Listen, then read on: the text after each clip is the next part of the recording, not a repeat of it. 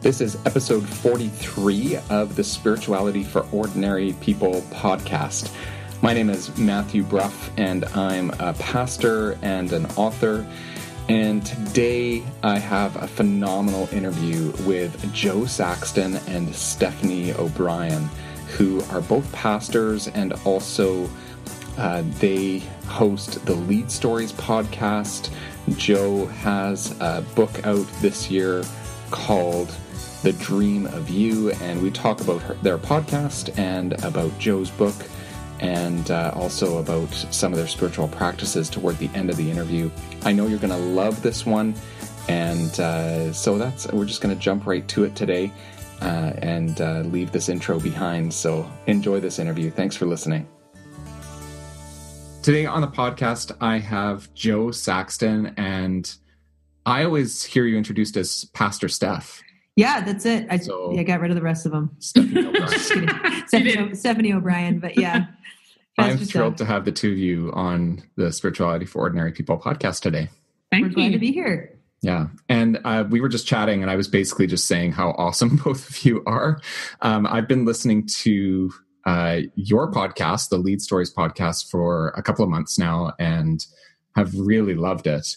And Thanks. partly it's just the energy between the two of you and your excitement for leadership and ministry and um and wow like i can't believe the amount that the two of you are doing so i want to talk a bunch about the lead stories podcast but Cool. also if any of my listeners ever go and read your bios Like- Mhm. the two of you are doing so much stuff that you know, the energy that you hear through the podcast is not is not fake. It's it's genuine, and it goes on all day. We just push record for a few t- minutes a week funny. and then share that with the world. oh my gosh, that's funny. Because we we actually have this little walkie-talkie app we talk about a lot called Voxer Yeah. And um, so basically, what you hear in the podcast goes on between the two of us nearly all day, even when we're in our separate locations. Um, and then every once in a while, we think we should record some of this, and then it turned into a podcast. Do you think that's narcissistic that we actually decided to record ourselves having No, conversations? I would say that I'm not trying to say that there's nothing there. I'm just saying people were like, I think this could be helpful for people in Yeah. small doses. yeah, yeah, the in small doses bit was the bit we didn't quite register when planning.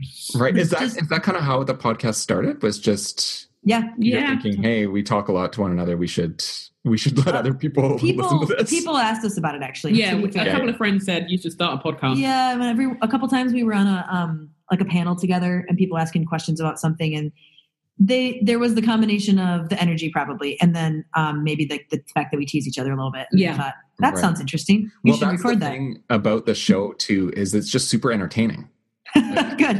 it's, it's it's incredibly helpful. Like that's, I mean, if you go and like read descriptions of it, and you're like, oh wow, this is a good topic, or this sounds like an interesting guest. But then when you listen, like the two of you are just laughing and having a great time, even while talking about really deep or, or important topics. And like I It's said, it- therapeutic. it's therapeutic. It's it's our everyday life, and we do both have a lot of irons in the fire, but um, it works for us for the most Yeah, part. Yeah, for the most yeah, part. for sure. So, like Jo, you've written a few books, Yeah, and Yeah. talk tell, talk about yourself, Jo. Talk about myself. Yes. Okay. Um, yeah, I've written four. Um, the first one is out of print, so that'll come back. I'll do that again Ooh, one day. vintage. I know, vintage. Do you have a Um, copy? and then um, one called um, More Than Enchanting, although in other parts of the world it's called Influential, which is about women and leadership. One on disciple, um, um, discipling, and then the most recent one is called The Dream of You. Um, let go of broken identities and live the life you're made for. And that just is about.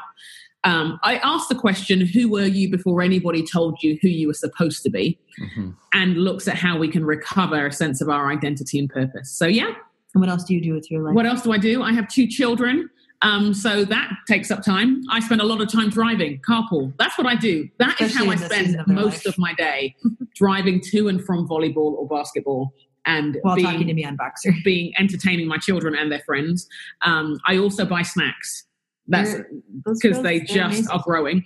I, also, Um, I also love how Steph just jumped in to be the the host and started interviewing. Well, Like, yeah, that's well, just- I like natural. that is her way. That, that is her way. I like hearing about it. Um, Yeah. And I coach women leaders as well. I spend a lot of time coaching and, and Yeah. developing leaders too. And I chair the board of a, an organization. But chairing the board isn't the same as doing everything else. So that did give me a bit more time. Cool. Cool. And then Yeah. um and Steph, like what about you? You're a pastor. You're both pastors. Yeah. Yeah. hmm So- I, I pastor a church called Mill City Church, which uh, is in kind of the heart of Minneapolis. Mill City is a nickname for Minneapolis. And uh, it started in, by the flour mills and sawmills. And so we named the church after the city. And we're almost at 10 years, which is a little bit crazy. So I'm a church planter and lead pastor there. And, um, and then I also teach at Bethel Seminary in St. Paul and um, do some director program here. And uh, it's been really fun to kind of have the, both of those roles kind of as my main things that I do. And then I get to do the podcast with Jo, which is just for fun. Okay. And uh, and I do some writing and stuff as well. So yeah, we got we got stuff going on. Yeah, there's a lot. There's a lot happening there. Yeah, I Um, just got also- married in this last year, so uh, I get Cool. I get a chance to hang out with Jo's kids. But otherwise, I'm just trying to figure out how to go from a family of one to two in that way. Yes, that can be uh, that can be fun to figure out. it's been fun, mostly. okay, I, I'm not going to push too hard on that. No. okay, we'll leave that. Um, I really want to hear more, and I know my listeners are going to hear more about lead stories and just kind of what that's all about. And I know kind of I'm fairly new to listening, so but I know there's been seasons to that podcast and sort of different themes, like the ones that I've kind of seen are like lead voices, stigmas, lead on, breaking the mold. There's always Yeah. kind of this uh, pattern. Um, so I'd love to hear kind of what what have been some of your favorite themes that you've touched on or strands that have emerged kind of through Mm. doing the podcast or different guests, like what you've learned through it from it. Yeah, um, well, I think part of the, when we began lead stories, other than being encouraged to talk to somebody else rather than the people we were talking at, um, I think some of it was the idea of um, how do we equip people in their everyday lives and leadership. So we call it tales of lead, lead stories, tales of leadership and life. And w- the way we describe leadership is being intentional with your influence. And we're just aware that lots of people across our communities are leading out in different ways, but they don't get to a conference and they haven't got time for the book or that because you know they're raising their kids, they've got to work towards a promotion, they're doing shifts, they're studying, or all of the above in some form. But we wanted to um, find an accessible way for people who are often under resourced and underrepresented Mhm. to have something which would invest in who they were and affirm their leadership. Because otherwise, you're leading in a vacuum, always wondering, second guessing, "D- are you doing this right? And what do I do about these things? Am I the only one who feels this way? And leadership can be lonely at the best of times, let alone when you really do know there's nobody around. Right. And what does it look like to equip and invest in us? Um, in our leadership when it doesn't take the sphere of a local church um, but you would say you're a person of faith but it works its way out when you're at work at the hospital or when you're homeschooling your kids and all those sorts of things so those were that, that was the heartbeat behind it and so for me i think one of the things i've loved most of all is just connecting with people and recognizing that, that it was something that was needed Mhm. Mhm. Yeah. um, and that it was a felt need. Um, I mean, there are all these other wonderful offshoots of the, of particularly with women who've often not seen themselves as leaders or not felt it was accessible to them enjoying that. But we didn't set out to be a woman's podcast. We just set out to be a leadership podcast and an investing podcast. And I and I'm I'm just really grateful um, to be able to do series like Stigmas. I, I call that the series where we came of age um, partly because there was just so much going on in the world and it can be quite immobilizing to encounter so much and not know what to do with it and what does it mean for you as a teacher teaching a kid when you uh, of different ethnicities and things and how do i get to know their story and and that or what does it what does it look like to be validated because someone's talking about mental illness and not making you feel bad about your struggles with depression or OCD or whatever. And it's been a real privilege to be able to normalize things which are normal but are often kept quiet about. So yeah, that'd be for me. Yeah, absolutely. I think um, it's been interesting because we sometimes joke about how we don't have like a a plan for these series, you know, and we're we're not like planning out months in ahead. Here's what we're going to talk about. We tried that a couple times and then it just It totally got yeah. scrapped. Um, and it, for us, it really is an effort of listening to what we feel like God's leading us to, to talk about. And I think that that's why it has been effective for people is because it ends up hitting on some felt needs that are partly because we're listening to people, but partly it just feels like God's kind of been like, hey, talk about so like lead on was really this response to how anxiety producing this last year has been for a lot of people and and and what does it mean to lead on in the midst of that and i Yeah. think um, this woman came up to me the other day and she was just like i just feel like you were reading my journal about this you know Mm. or for men to say you know i just feel like when you were naming some of these things around stigmas, I felt like I was I'm able to engage better in some of the spaces and Yeah. be more empowering of other people or whatever. Like those lists go on, and so um, yeah, it's been really. I think the lead on one was interesting because we it was going to be a series and then it turned into a, A whole season. season. And um, there's just a lot there, and I feel like there could have been more too because um, done a anxiety and fear. Yeah, I think anxiety and fear are way bigger motivators in our lives than anyone wants to admit, Mhm. and they're causing us to respond in some really interesting ways. And I think maybe the overall thing that I think Lead Stories has helped do is just name some things. I think Yeah. there's something about it takes the power away from the negative things when you name them. And when you name the positive things, it gives them power in your life and it empowers us as people. So So true. I, I feel like that's a lot of what we've done is just said out loud some of the things that have been Yeah, going on in people's hearts and lives and um, in their leadership and the things the- that they're facing. the lead on season that's when i started listening and Mhm. kind of that's what drew me in as well just oh these are people who are talking about here's what's going on culturally not in the sense of like necessarily um like pinpointing a p- particular issue we have to talk about this because it's all over the place right now but really Yeah. kind of picking up on the sense of this this culture of anxiety and, and fear about what's Mm. going on in in Right. life um and so i really appreciated that um, and then the the naming of of what's really going on and and really relating to that. I'm wondering. I want to talk to you a little bit about women in leadership. Um, Sure. Sure. Am I in the minority of listeners? Like I'm, uh, you know, 42 white guy, um, Canadian white. Yeah. That's probably a real minority for your. Yeah, that's well the Canadian part for sure. Yeah. No, I, I think it's fascinating because we have we would say that a lot from what we can tell. You know, you know, you have a podcast, so it's hard to know exactly who's Yeah, yeah. listening, but um, from what we can tell, there are more women than men, Yeah. um, and part of that is just the platform like that Jo has had in the past and stuff. But I think it is interesting when two men have a podcast. I don't know that everybody assumes that it's only for men, but when two women do, there's an assumption that it's just for women, and I think Yeah. that's that's probably a bigger force than anything else. I was kind of thinking about that today because um, it might have been something I was listening to that, that you guys were talking about, where you're talking about women in leadership, and part of me was just thinking, like, that's this isn't why I listen to this podcast. Like, I I listen because oh, I'm learning from the two of you. Mm. It has like I don't think of it as a oh, it's a women's p- podcast. Like if Right? like I don't think it's it is at all. Like I know, Yeah. but but I can see why. Like I Yeah. want to hear that perspective because I don't like I'm not going to sit around and listen to men talk about women in leadership. Do you know what I mean? yeah. there, there is that. well, okay, but there was a well, that's not always a given. First of all, that Mm. people wouldn't do that, but yeah, it's true. um, that did happen at one point Mhm. recently, where someone Oh, was like, "Well, I'll help you with that." Yeah. A man responding, but I do think um, we have a friend who is a man who li- listens to our podcast, good guy, and he said sometimes it does feel like you are speaking more specifically to women or about women's things and and that's it is a little bit harder to kind of get my head around it and we were like like we do all the time when most things are led by men so we have to translate them to what it means for us as women or just as a different person than them. Like that kind of work is kind of normal for women. Yeah, we have to translate. Yeah. Right. yeah like most leadership books for instance are written by men. Not all but a lot of them are.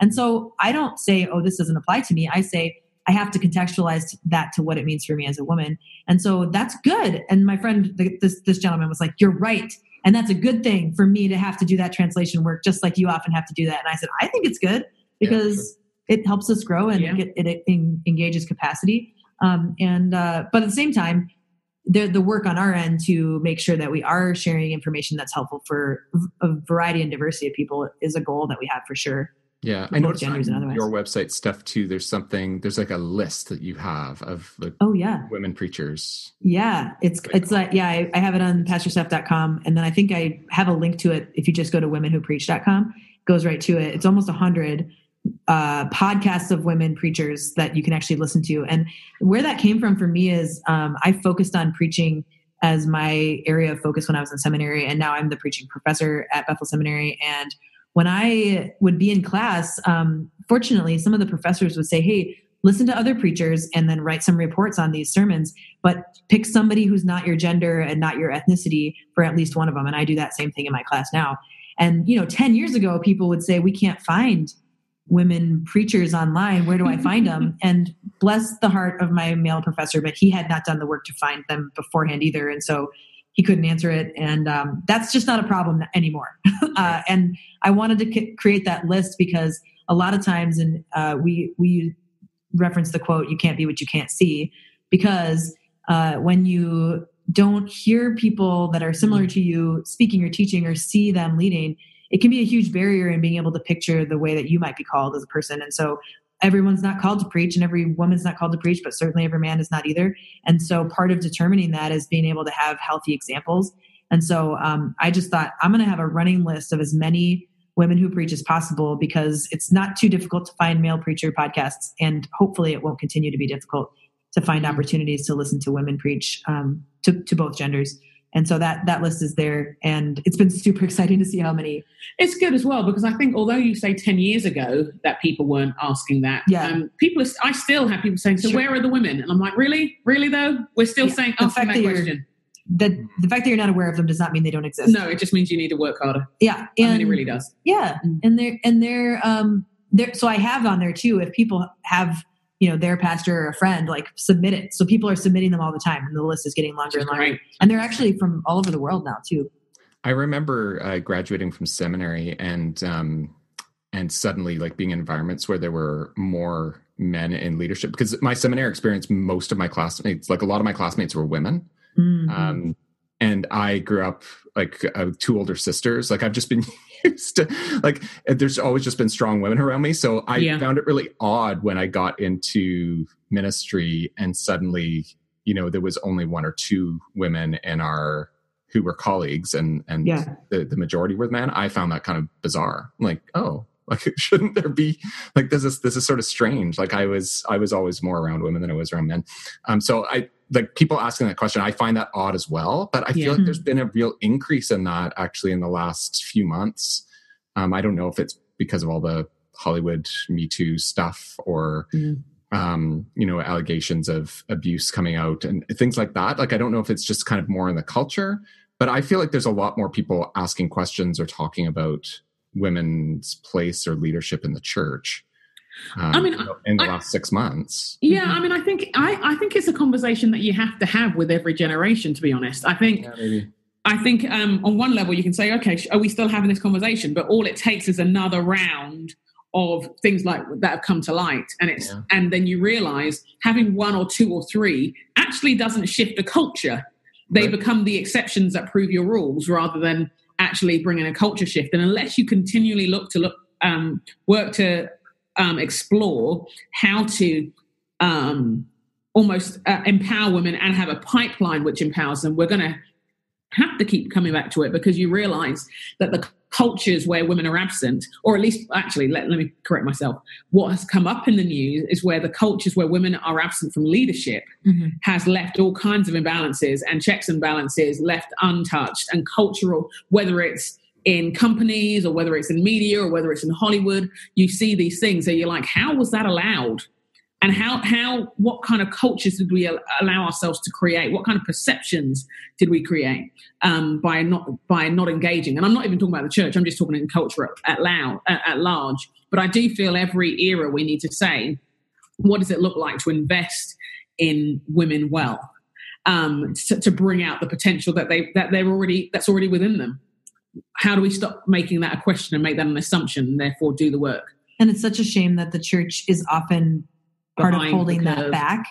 Yeah. yeah, when I think that, you know, my perspective theologically, you know, from a very high view of the Bible is that it's it's very much has a redemptive trajectory on the role of women mm-hmm. and what it looks like to reverse a curse really that we mm-hmm. see in mm-hmm. Genesis. And so the call to a Jesus follower to uh, empower women to be all of all that God created them to be and to empower men to be all that God created them to be is I think a pretty clear thread throughout all of scripture. And yeah. I know where people are getting some of the uh, counter statements to that but to me it's not just a it's 2018 can't we get it together? Like this is like it's this is the old story old old mm. story and we're still living in it and it's not the end yet. But so part of our living in between the bookends is reversing that curse actively participating in God's redemptive trajectory and um, what a privilege and an honor. And I can't believe that that means, but that most of the time, if not a lot of the time, hopefully not most, but a lot of the time, the church is actually holding it back or making it worse instead of reversing the curse. sigh, yeah. sigh. we'll just and we'll just keep shining a light like as best we can. Um, Yeah. And uh, I like. I don't want to. I don't want to necessarily take up our whole time with this, but uh, like, what what can I do? Like, what could what can men who are in leadership do that is Hmm. that is helpful? Oh, I think multiple things. Um, I Here's your think chance. Grab a pen. great. right um, I would say I would uh, I would say if you're a, a man in leadership, I would look. I would spend spend a lot of time looking at the people in your community and looking at the leadership gifts. Who's working twice as hard? Um, and I'd, I'd look at who they were. I'd give them. I'd ask for a really honest conversation, not in your office because that's a different uh, the power and stuff. Somewhere else, and say no holds barred. Tell me what it's like to be um, leading in your in your um, in this environment. Tell me what it's like in this environment for you as a woman, because I think you need to hear the stories. Yeah. Um, and and in that in that conversation, do not justify a thing. Listen to everything and take it in. Um, I would ask them who their role models are. If they haven't got them, then I would pay. I would encourage leaders to pay the money to get people so that that, that can ignite their imagination um, so that they can see themselves and other people because it happens so often for men they don't realize that's what's happening because that's their norm but it's not everybody else's norm um, That's why ha- the women coming into the preaching class, the women don't think that they're supposed to preach, and the men all think they are called. And some of them are both wrong yeah because they haven't. The They men haven't don't even it. realize that they've seen so many men preach that they assume that they should that's maybe. their job and the women don't realize that the lack of that opportunity has caused them to assume that they're not supposed to do it and that could go for a lot of different areas of leadership i'd say if you're a preacher preach about the women in the bible and not just on mother's day or in advent uh, yeah um, I would say things like if you're going to ask a woman to lead, ask don't ask her once, ask her about 15 times. Yeah. Because you're not the only voice she's hearing. Hmm. Um, in terms of her value, her potential, or worth, you have to talk loud, you have to talk long, you have to follow through, you have to persevere, and you and and not to assume that the on ramp to leadership for her will be the same as it was for you.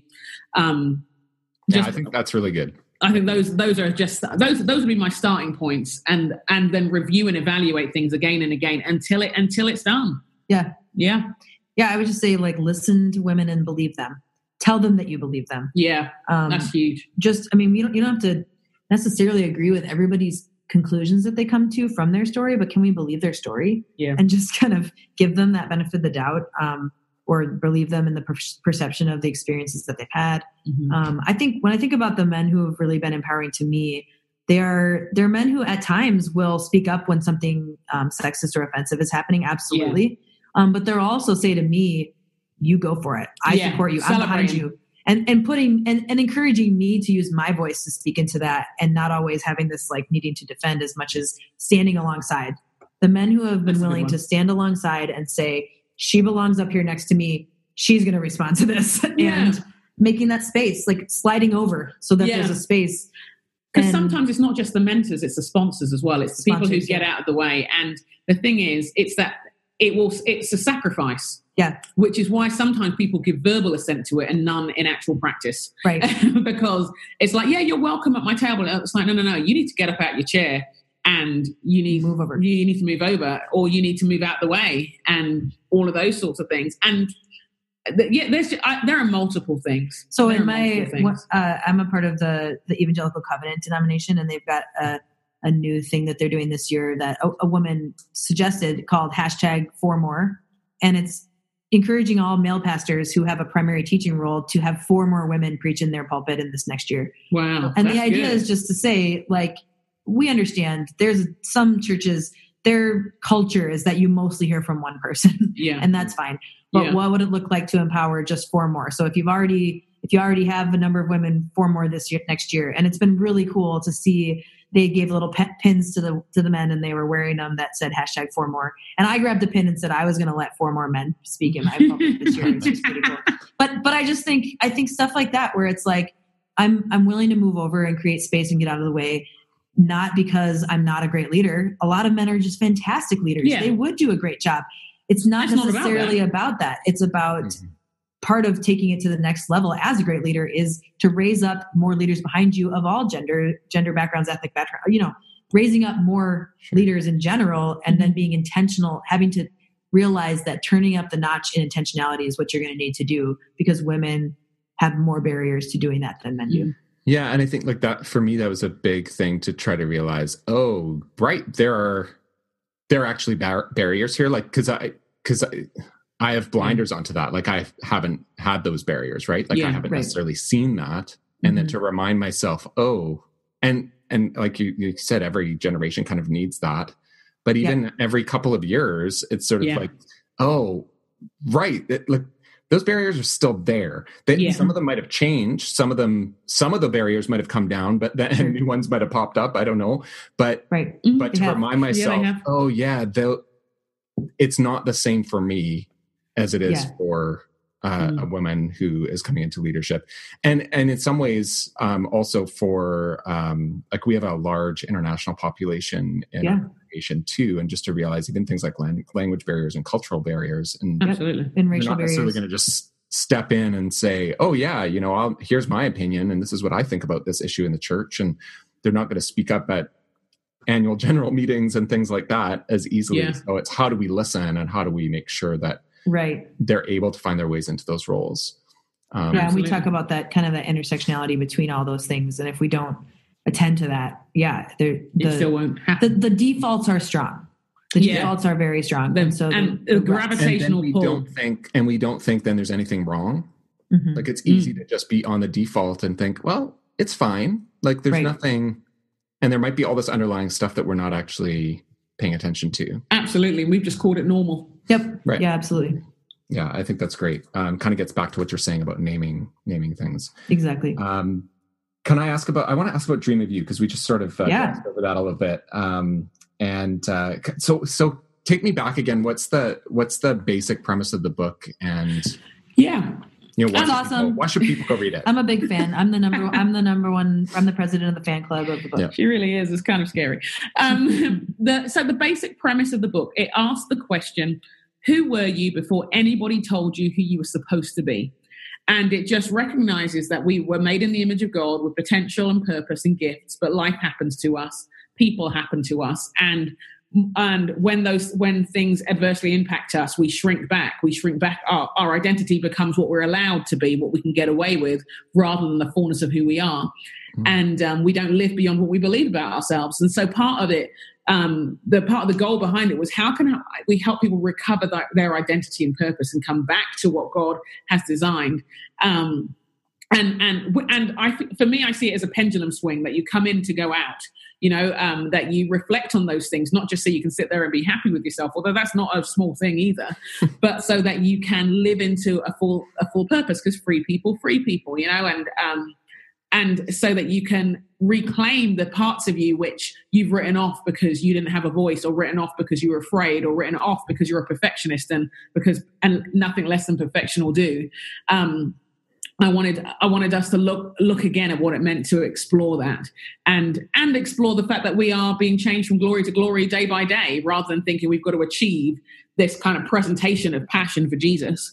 It would be good to have a whole identity and a vibrant purpose instead All right, so let's let's go back to the to, to the kind of the first thing you said, which is you know what did you uh you know what as a child even what did you want to be so Mhm. so are we asking are we asking pastor steph that question or are we going to ask you that question Oh. What you, uh, oh the dream of you. Mine's real quick. I wanted to be Wonder Woman. That's it. i knew that was the answer because i have at least read that much of the book Yeah. well, I think we both have um, very different stories, but some similar ones in the Mhm. sense that we were both, and you know, we're we're talking about the concept of breaking the mold right now on our Mhm. our podcast in this Mhm. season. We're both people who um, did never set out to break molds, but uh, by following God's leadership in our life, ended up doing so um, just by being being who we are. And sometimes people perceiving that as too much, or Yeah. um, you know, kind of settle down, cool down, co- rein it in, those kinds of things. And I think we've both had that sense of of wrestling through what that looks like in our lives. And so I think as as I read the Dream of You, and as I'm watching a lot of people engage with it because it's it's now out, so people can get it. But Mhm. um, we've had some people read it early because of the launch team and stuff, and it's just been fascinating to see how everyone's story is so different but Yeah. there is that moment of who started to tell me that i needed to be less of this or more of that or Yeah. not enough this or too much of that i think we both have had those experiences in different ways um, for me, one of the kind of interesting you'll you'll like this as a Canadian, I think. For me, one of the interesting things is just being a former hockey player. And uh, women's I hockey also, but I like, was I like how you say hockey though. ho- hockey, hockey, hockey. And uh, That's a good Minnesota. yeah, good Minnesota you go. hockey, Minnesota, Minnesota. Yeah. Um, and I think just this is an example where I was just a little kid who watched the Mighty Ducks movie and thought, "Well, there's girls doing that. That looks really fun." It never, for me, was about trying to do something the boys were doing. Not at all. I just thought it'd be really fun. And so when I, it, I mean, I was that little. I think I was in third grade. So you go back to who did you think you were going to be? I thought I was going to be like the the girl on Mighty Ducks, right? Mm, Turns out it didn't go as smoothly as it did in the movie for her, me. And people were like, "What are you doing here?" and all this kind of stuff. So, so you start. I think with what the book helps you do is look back and say, when did this even start? That I could really even name when people started to take my voice and Yeah. to to suggest something different than I really had dreams for myself, or that I was discovering of God's dreams for me. And um, I don't think that's something that only happens to women. No. Uh, No, I but. I think that I look back at my story and there was a number of times where that was the case. And, uh, you know, I think what you were saying about just living into our calling and, and empowering other people. Um, and it's easy to kind of say, oh, things are going fine. What I've discovered is when I'm living into who I fully am, there's a certain sense of peace, but it's also an accepting of some tension. That Yeah. being who I am and stepping into what God's calling me to be is going to be uh, countercultural because we're following Jesus in our lives. And in fact, to do this work long term, it, it's holding tension for the long haul and becoming comfortable, c- coming to peace with tension. And um, to me, that's what kind of stepping into the dream of me has looked like. Like, what is God's dreams for me? Well, it means I'm gonna I'm gonna be a lifelong uh, racial reconciler, for instance. That's not going to be something that I go, oh well, I fixed that. Check, I did that in my life. Yeah. Like it's not ever going to be wouldn't over, Mm. you know. Or to be someone who co-labors with men and says, like, as hard as it is, and how sometimes certain men have really caused me to feel really negative. Um, I'm not giving up on that Yeah. co-laboring with them because I think God designed it that way, and I'm going to go for it and keep pressing into it. That's the long. That's Mhm. the dream. It's not like a you know floating on a cloud dream. It's like uh, or a- passive. Like it's very active. Like Yeah. to step into who God made you to Mhm. be. Right. Like I think like there's other folks who might have talked about this kind of thing where it's sort of uh, pretty simplistic. Like it's it's um you know, what did you want to be when you grew up. Yeah. Yeah. and like let's get that spark back and actually do that. So like Mhm. we're not you're not saying, "Hey, here's how to be Wonder Woman. Here's how to No. the Mighty Ducks or right. you um, No, I think some of it is just recovering some of the, the way you were wired. Yeah. And the Uh, yeah. and I, I think I mean our childhood dreams are ch- are childish, but sometimes they point to genuine passions you have that, if given a chance to mature and grow up, actually become something more meaningful. right. It's when we don't even let them happen that we lose our way. Yeah, Yeah. and I like this idea of like when did it start that you were allowing people, or it might not even be a person, right? Like it just might be like when did you allow that Yeah. voice to be telling you Right. this is what you can't do, this is what you ought to do, Yeah. um, this is who you ought to be. Um, and uh, like I think of my own daughter, and I like I want her to be able to be her own person. Like I can see Yeah. At eight, oh, here are some things she's interested in, here are some things she's good at, and Yeah. and that brings me a ton of joy to see Mhm. what she's discovering about herself. But I would hate it if she ever felt like, oh, well, you know, here's like you really like reading, but I really wish you were better at sports. So Right. Yeah. Like get you more into sports and like, yeah, okay, we want physical exercise, so we're going to encourage that. Like that's healthy and, and good. But I wouldn't want that to ever kind of spill into um, her feeling like, well, you know, it, it really is okay to Yeah. sit and read for an hour. Like, Mhm. great, go for it. Like that's what you want to do.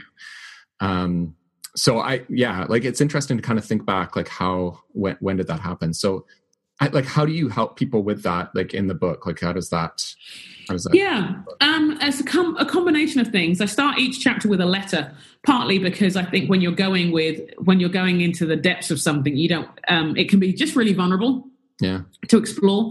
And i think half the battle is actually admitting that those things have happened. Mhm. um, you know we go through life so quickly we don't we don't often have a chance to reflect. So a lot of it is reflection and reflection on how certain circumstances or certain conditions have impacted us. And then I, I i like to ask a lot of questions generally because i want to encourage people to think and feel again for themselves rather than taking an identity here and, and saying well now you've told me to be this almost defeats the object um, but then I look at different biblical characters and just the way that the Lord redeems the human condition and ask, what does it look like to step into some of those pieces? Um, and I, I see it as a as a, a way of helping people step away from one thing and then begin to walk into the unknown and begin to uncover what they're about again. Yeah. this is this is really risky right like do you think this is risky for people to kind of make that transition or or step like Um, I, I guess maybe it's just a sense of feeling vulnerable Yeah, that's an interesting way to put it. I think it's vulnerable. it's like what's more risky Yeah, I was to going to say, not actually, I was do it going to ask. or you. to do that work, you know.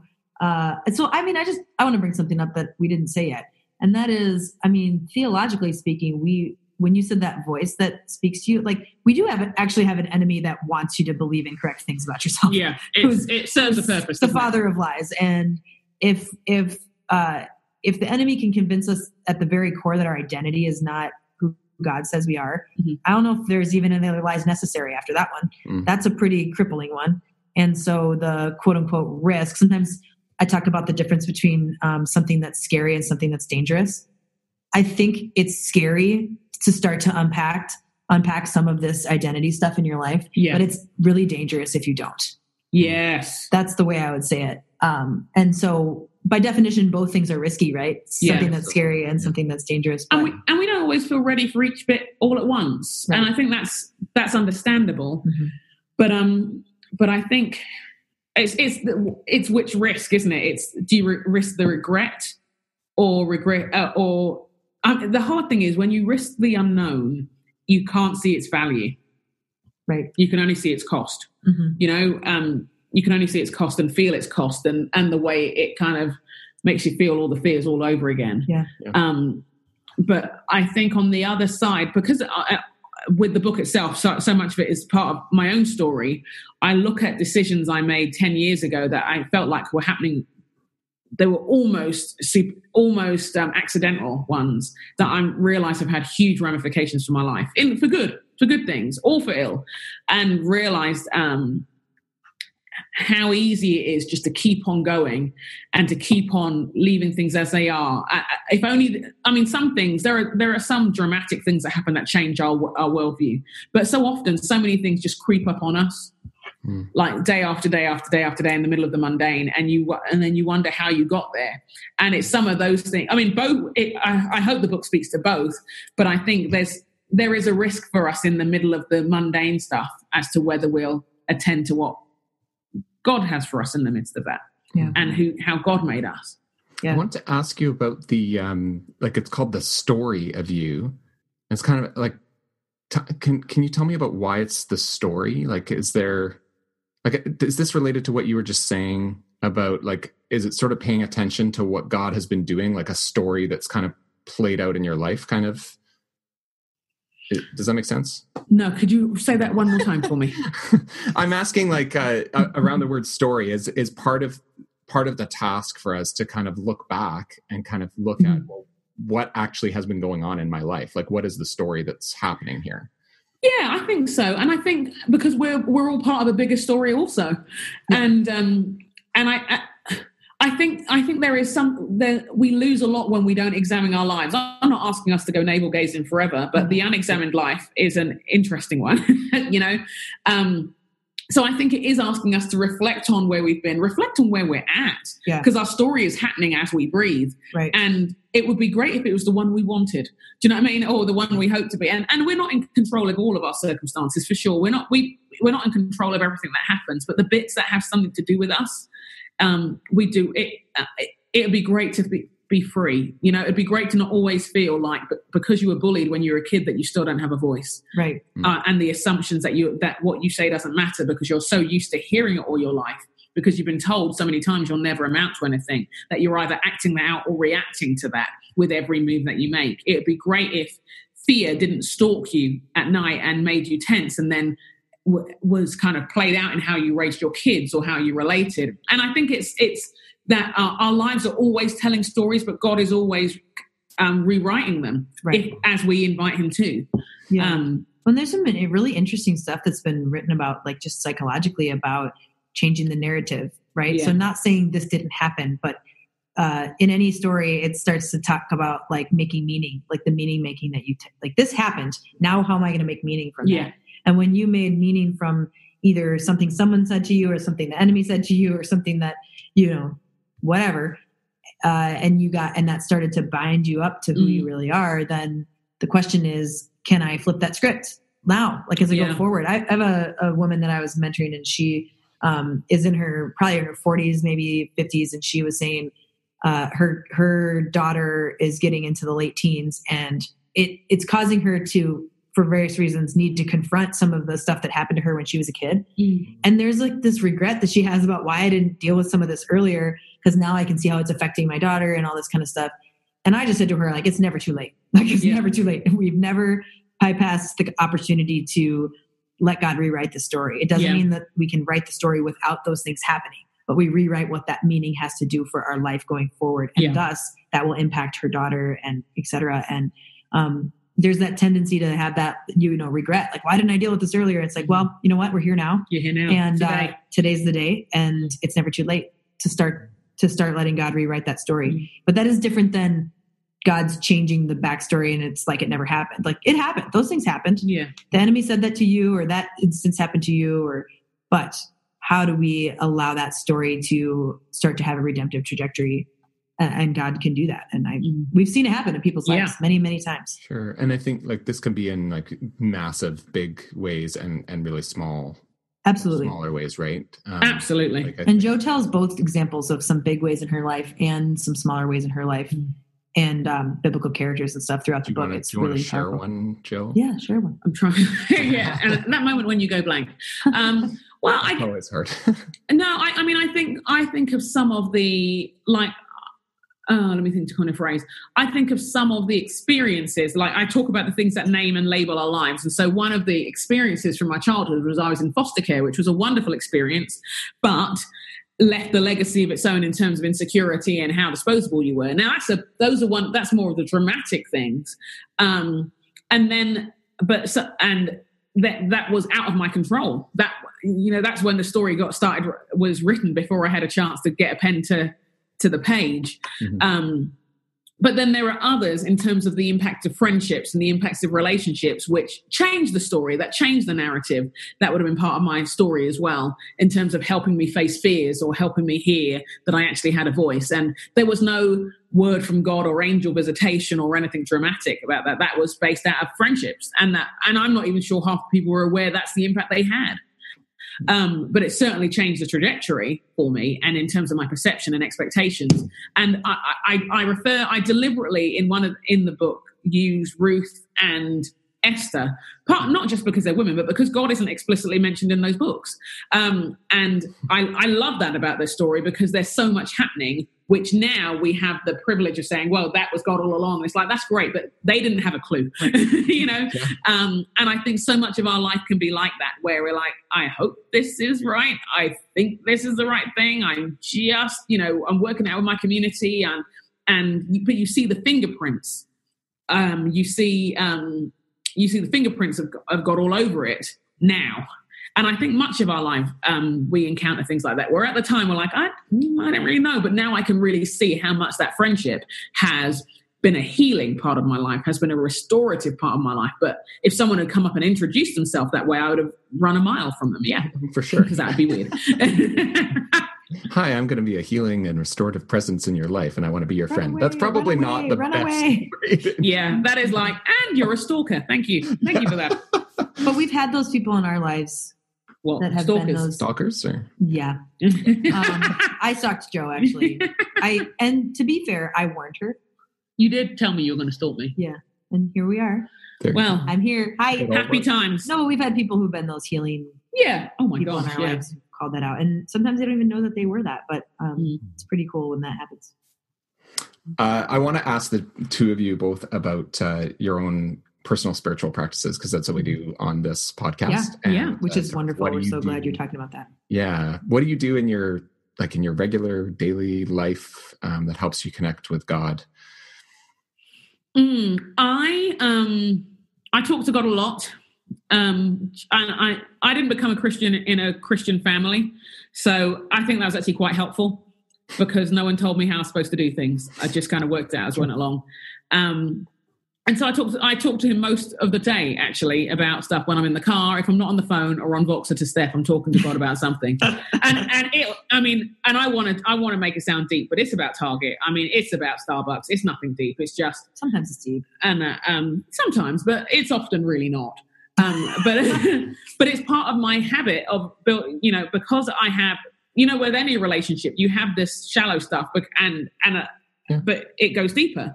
Um, I then there are other practices in terms of I have a I have a prayer partner and we pray three times a week in the mornings. Hmm. That's just a good anchor for me. Um, I take a retreat every month. You get together with that person like in person? Um, conference call, Fun- we because it's early, so yeah, Yeah. neither of us want to get get out of bed. We just no, no one wants to go outside. You just kind of conference call it.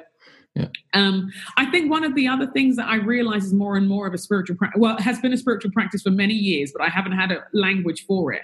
Is I've often made people made sure I've had relationships who can ask me challenging questions okay.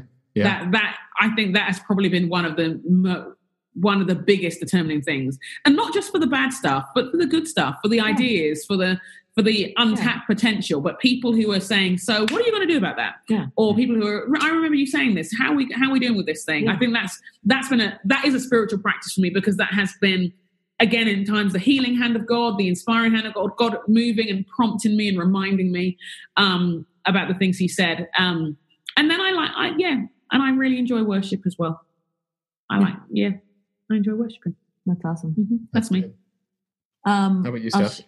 I'll share some of the general ones, but also a couple of my favorite ones because I'm kind of a. Um, I don't, I don't know if I'm going to use this word correctly, but I've heard people talk about like little kids are kind of like neophiliacs, like they like to bring out new toys. I, I hope that's a good word. I think it is. Like you take, you take their toys away and then you That bring them be out really wrong. and you're like, look at this new toy. And they're like, ooh.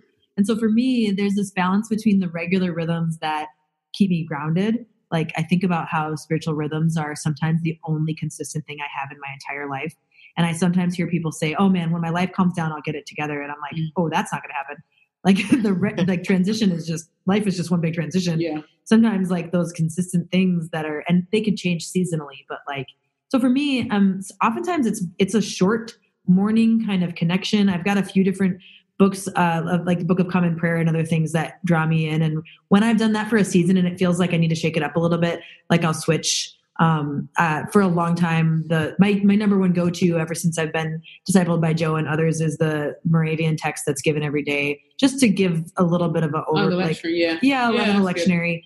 And um that's been helpful for me just to stay it's so cool how sometimes that exact thing comes up later that day. And and so for me like honestly sometimes i'm just reading it to read it because i feel like it's a rhythm and nine times out of ten it doesn't feel transformational at all but it's Mhm. worth it for the 10th time and it's worth it for the regular rhythm of Yeah. keeping me grounded as and connected person. yeah yeah even if it is just like people will say like i don't want to do it if it's like going through the motions i'm like You know, sometimes the emotions yeah are the good emotions are good emotions are good yeah, like going through like yeah. Anyway, so yeah. that's that's I've got a another thing thing. about motions A couple of my favorite ones lately are um I like to rewrite psalms in my own Do you? words. Yeah. Oh, cool. Um so, you know, I've read the psalms enough in my life that I kind of know the ones that uh, connect to certain concepts. So if I'm feeling a lament or I'm feeling, you know, or I you go in the 60s yeah, you? right. it's like okay Or if I'm feeling a, a sense of um, wonder or whatever, then just kind of putting it in my own words. It's just been really fun for me. I Mhm. think I that's easier for me than just writing free thoughts about to God, like my journal. Like I'm not much of a journaler, really. Never have been. Um, sometimes I do, but it's not a regular practice for me. Mhm. And so rewriting psalms is fun. Also, um, and I'm just gonna be honest. This practice has come out of the book The Shack oh yeah what's in, that one in the movie. Um, so they there's this moment in the shack, and if you don't know, it's a you know it's a a story that's depicting a, a fiction version of the the Trinity, and they're sitting down to have dinner, Mhm. and the the guest guys there, and instead of them praying for the food, they have like they call it they have a, devo- a devotion, and they start sharing their t- their devotedness to each other, and they start affirming like things Oh, about wow. each other. The Trinity does. So like Yeah. the Father says to the Son, like, "Oh, I love this about you," and then the, the Spirit's like, "Oh, I just really love this about the Father." And like, and then the guy who's there is just like his mind's blown. And so uh, me and my husband, and whenever we we have a lot of twenty somethings that eat with us often because we have that's one of the ways we do family is by twenty somethings that still need a little like you know older brother sister kind of thing. And so we'll have like a time of devotion where we just say things we love about Jesus or about who God is. Mhm. And um, it's totally different than like bowing our head and praying for the food. We just start talking about it, and then it always turns into like an interesting conversation. Mm. And uh, it's not that you don't want to talk to God, but sometimes talking about God Mhm. devotionally is a really cool thing. And so Yeah. um, it just shakes it up. So that's one of my favorite right now is uh, that we've been doing that every once in a while, and it's just every time there's something really cool that comes from that conversation cool. because Love I find like certain days I love different things about Jesus, Mm. and it has to do with what's going on in my life. You know, That's like a that's a, that's something brand new. No one said that on this uh, pod. That, there we go. There you go. You Well, it, it it came it came from that scene in the shack, and I haven't Yeah. heard of anybody having a practice from that. But I think that's what they say. They're like, "Let's have a time of devotion," and then the guy bows that's- his head, that's and they're like, "What are you doing?" And He's like, "We're gonna devote prayer. I don't know the food. Bless it. What are we But- blessing it? But that is a to- like that's a really different way of talking about God, though. Mm. Yeah, I'm Right. devoted to God by saying the things that devote me to God. Right. And- like we're used to hearing sermons, like you're a preacher and teach preaching. We're used Mm-hmm. Right. to, but that's just a totally different way of doing it. Uh, that's cool. I've never heard that before. Hmm. Try it out, listeners. Okay. Yeah. The first time you bring it up to somebody, they're going to be like, "What? That's Like, what do you mean?" And be like, "Look, it's from a movie. It's from this book. Just don't worry about it. Just try it." That's true. Mhm. I'll I'll refer them to you if they've got Well, that's what I think about all spiritual practices. We can get kind of our head in the wait, hold on, centering prayer. What's that mean? It's like, listen, just try it. You know, behave your way into It's- some new thinking. Oh, it's It- it totally goes a long way. That's I mean, I, I haven't said this in a while, but part of the reason I started the this podcast was because I didn't like spiritual practices. Mm. Oh wow. I and then I've learned over the years, oh wow, we really need these.